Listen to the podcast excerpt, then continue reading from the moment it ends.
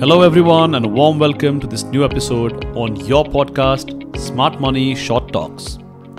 I'm your host, Kedar Nadgonde, a financial analyst and a coach, and today I will be telling you how you can begin investing in the stock market in a few simple steps.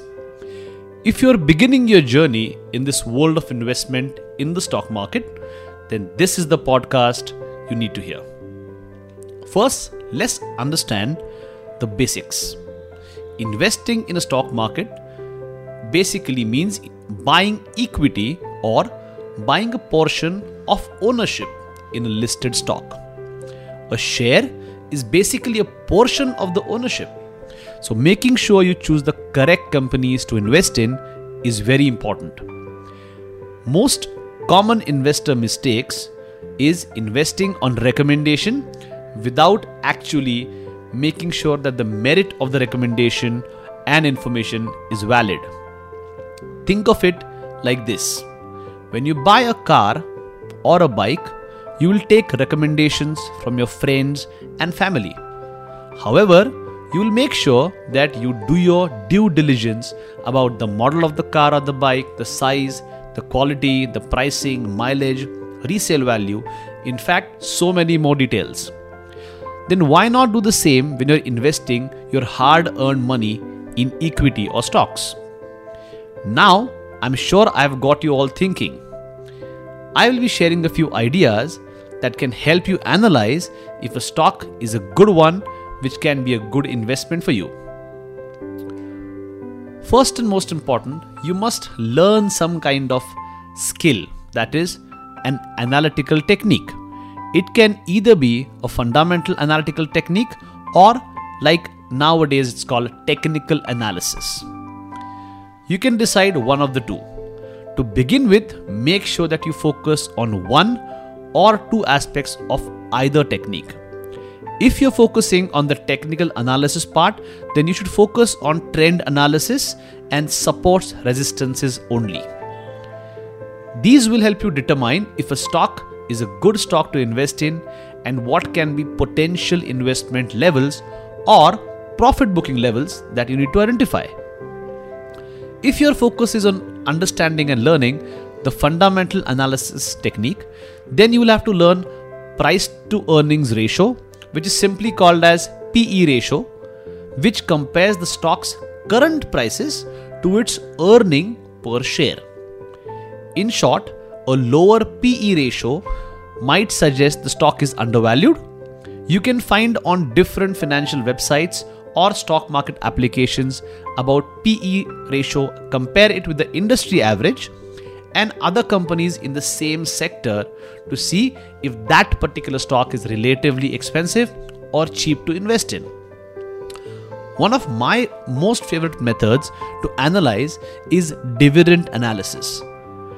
Dividend basically means a regular payment to shareholders from the profits that are made by the company. Consistent and growing dividends often indicate that the company is financially stable.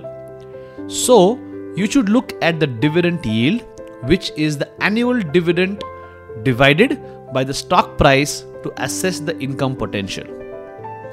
Check the company's dividend history on financial websites Look for a history of regular and preferably increasing dividend payouts. Compare the dividend yield with similar stocks to assist if it is competitive. Similarly, the second point would be setting clear investment goals. Capital management and how and why is an important point. Figuring out why you're investing with how much that is key. Think of investing like a journey. Where do you want to go?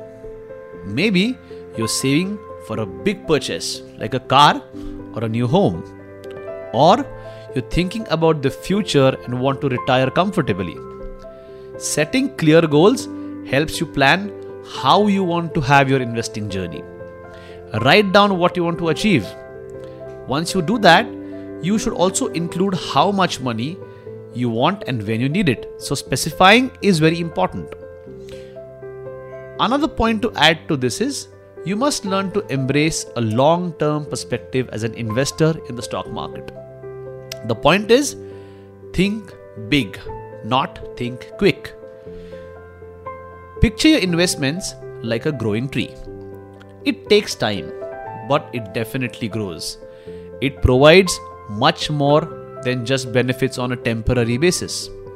Instead of trying to predict when to buy or sell, so basically, like they say, time the market, you should focus on regularly adding a little money or a little contribution. This long term approach helps your investments grow over time. If you can set up a plan to regularly add a small amount of money to your investments, it's basically like watering your financial tree regularly. Remember that you are an investor and not someone who is in this for a short term. Investing in the stock market is something that requires patience, focus, discipline, and most important, you need to not look at the markets as an everyday result, rather, focus on the long term investment returns by looking at the bigger picture of how well you can do over the longer time frame. Just to give you an example, if you buy an investment property, then normally it is for a long term. So, do you keep checking the value of the property every day? I don't think so. So, what you do is you keep a check of how the surrounding is growing, what is the potential of the value for your property to go up. Is that on the cards? And that's exactly how you behave as an investor, analyzing if the potential value of your property has a chance of going higher because of surrounding activities and growing locality. You need to realize that the value of your investment has to go up over time and not instantly. So, the everyday market move is not something that you have to monitor. However, you have to monitor other factors that could affect your investments, which will help you change your investment adjust your investment, or simply saying, let it be as it is so it grows over time. In simple terms, I would say start by learning the basics of the stock market, set a clear goal and what you want to achieve, and think of yourself as an investor for the long term rather than a quick race for money. This way, you can begin your investing adventure with confidence and a plan in place. I hope this was a useful episode for all of you. Thank you for joining Smart Money Short Talks. Until next time, this is your host, Kedar Nadgonde, signing off.